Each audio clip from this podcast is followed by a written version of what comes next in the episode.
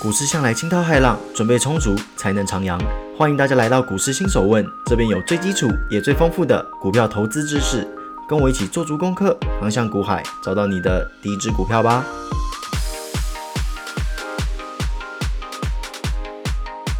欢迎各位回到今天的股市新手问，不知不觉啊，我们已经来到第十集啦。相较于第一集啊，我相信各位一定有十足的进步了。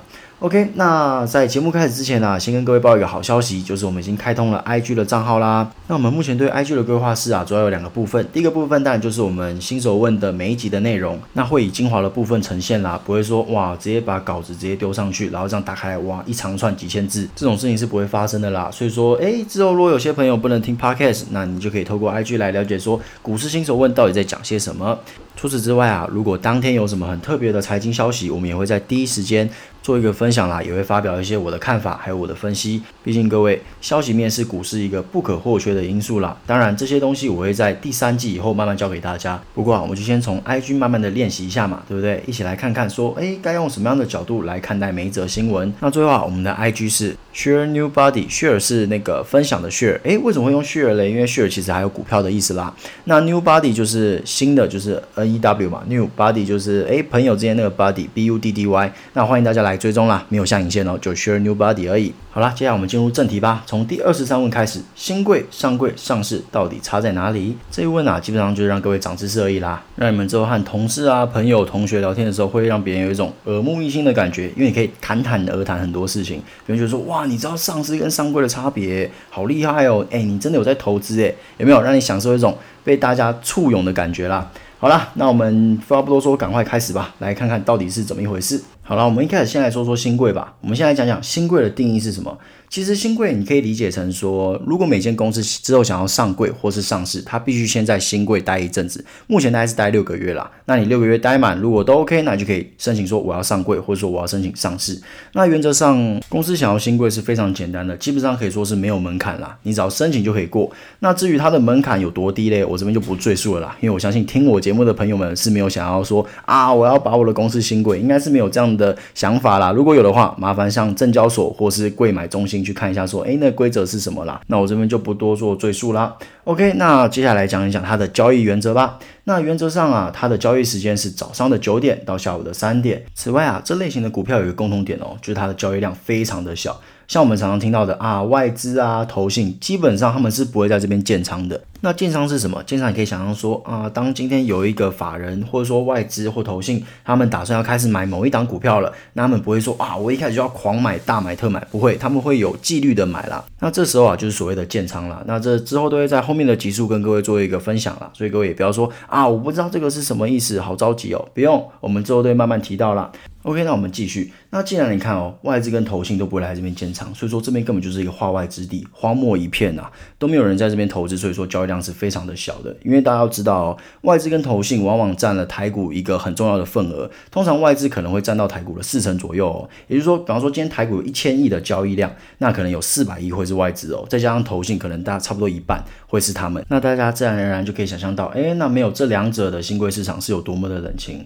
再者啊，新贵的交易模式啊是采取溢价制哦，那你可能就会好奇了，诶，这个溢价制跟我们上市上柜的买卖法差在哪边啊？这边各位可以想象一下哦，如果你在上市上柜的公开市场，你是跟投资人进行股票交易，也就是说，你有可能买到你朋友倒给你的股票。然而啊，如果是溢价制啊，你是委托券商跟另外一间券商做交易，变成说啊，在成交上面会比上市上柜的市场啊又更难一点。所以说啊，我这边是非常不建议新手去玩什么新贵市场啦，因为各位可以看一下哦，成交量这么小，买卖相对上市上柜不方便。再者哦，新贵市场是没有所谓的涨跌幅限制哦，不过他们有熔断机制啦，熔断机制大概是你一天之内如果涨五十八或跌五十八的话，会触动这个熔断机制。那熔断机制是什么？之后还是会介绍，所以各位不用紧张，就大家可以想象成你是一种股市的保险师啦，大概就是诶帮股市过热的时候踩刹车，当股市很惨的时候，帮他做一个保护机制。但是尽管有这样的机制啊，再怎么样也是不会比涨跌幅这个更安全啦。涨跌幅诶只要十趴你就没了。跌十趴就没了，这是相对更加安全的啦，不会说啊涨给你涨爆，跌给你跌爆，这是相对于这个熔断机制五十趴还要安全许多啦。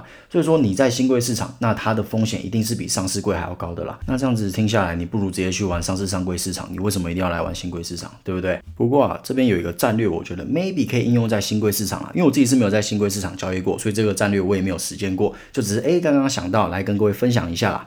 各位还记得我有说过，你公司如果要上市或上柜，你必须先经过新贵市场。你要在那边待六个月，好。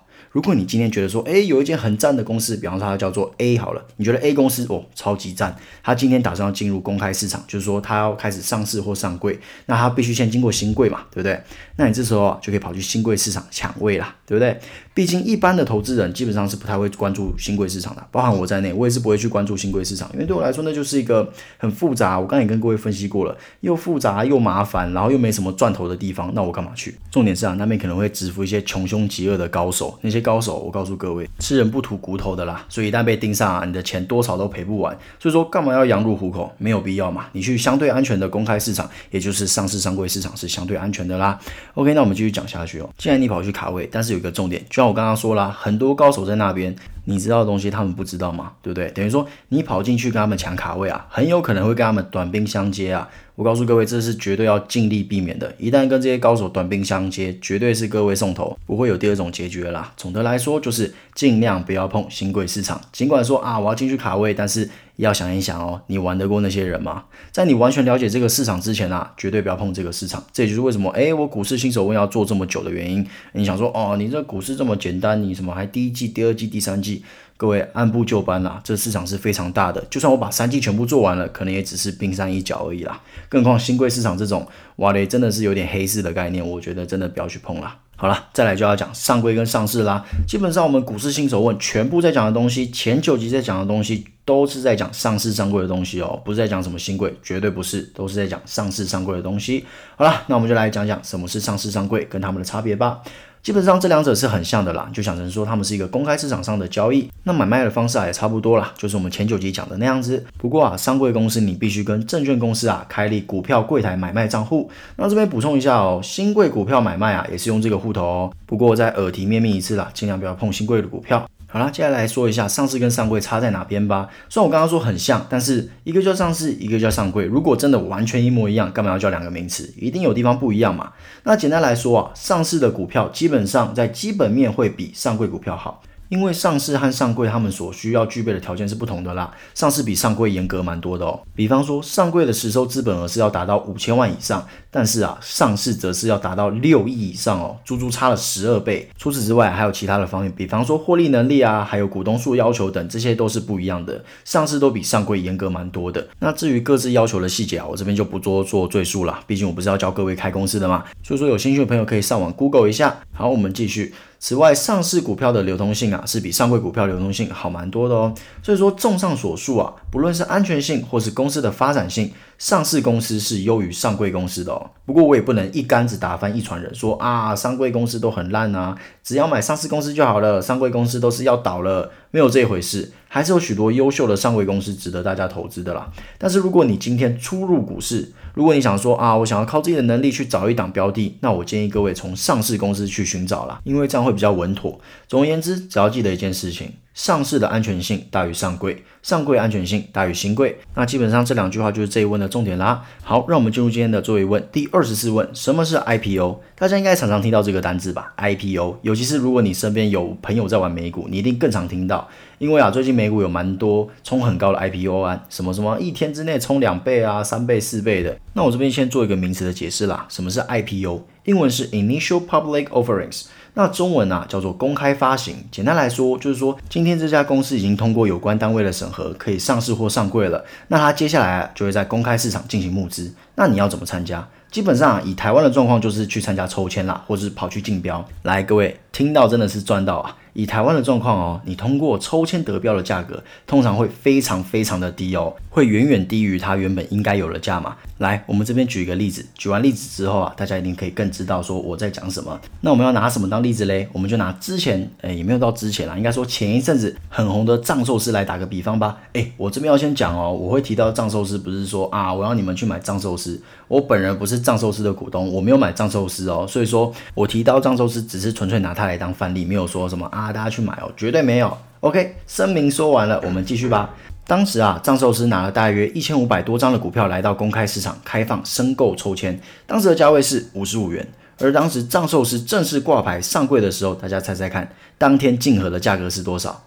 一百一十二元啊！那虽然最后收在一百零八元，但是等于说你只要抽到了，你当天立刻卖掉，每股现赚五十七元台币，等于说你一张就现赚五万七千元啊，获利超过一百趴啊！因此抽到赚到。此外啊，这边跟各位补充一下哦。刚上柜或上市的公司，五个交易日内是没有涨停跟跌停的限制哦。所以说，如果你今天抽到了，运气好，诶，我抽到了，要切记这一点，一不小心可能会偷鸡不着蚀把米。因此啊，如果你今天是，诶，我就只是想去抽，然后抽到了，那你对这间公司完全没有理解，我这边的建议是，你可以考虑当天就出掉了，赚个价差就了事嘛，不要想说，哦，它之后还会再涨。它会变成台积电，它会变成大力光，它会变成三千元，绝对不要这样子想。只要你不理解这家企业，就不要长期的持有它。诶，听到这边有些朋友可能会说啊，那这个藏寿司会不会是刚好是运气好啊？其他可能没那么好康，天下哪有白吃的午餐呐？各位当然没有啊，对不对？这其实跟乐透很像啊，抽到赚到啊。那你说藏寿司是不是特例？我告诉各位。绝对不是，各位可以上网看哦，我自己已经看过了，就是基本上赚多赔少啦，有些至少都赚个五六万之类的啊。不过我说的是抽到立刻卖哦，但是啊，各位。继续持有的有没有赚钱？大部分是没有，哦，所以我才会建议各位说啊，如果你运气好抽到，那就直接获利了结啦，没有必要包在手上嘛。如果你真的很了解它，那你可以再考虑看看。不过正所谓见古知今嘛，那既然过去都说啊，基本上不会赚钱，那你就没有必要冒这个风险嘛，直接出掉，不要贪心，就是这样子啦。好了，今天的股市新手问就到这边喽，希望大家听得开心之外，也学到很多东西。那我们就下一集见喽，拜拜。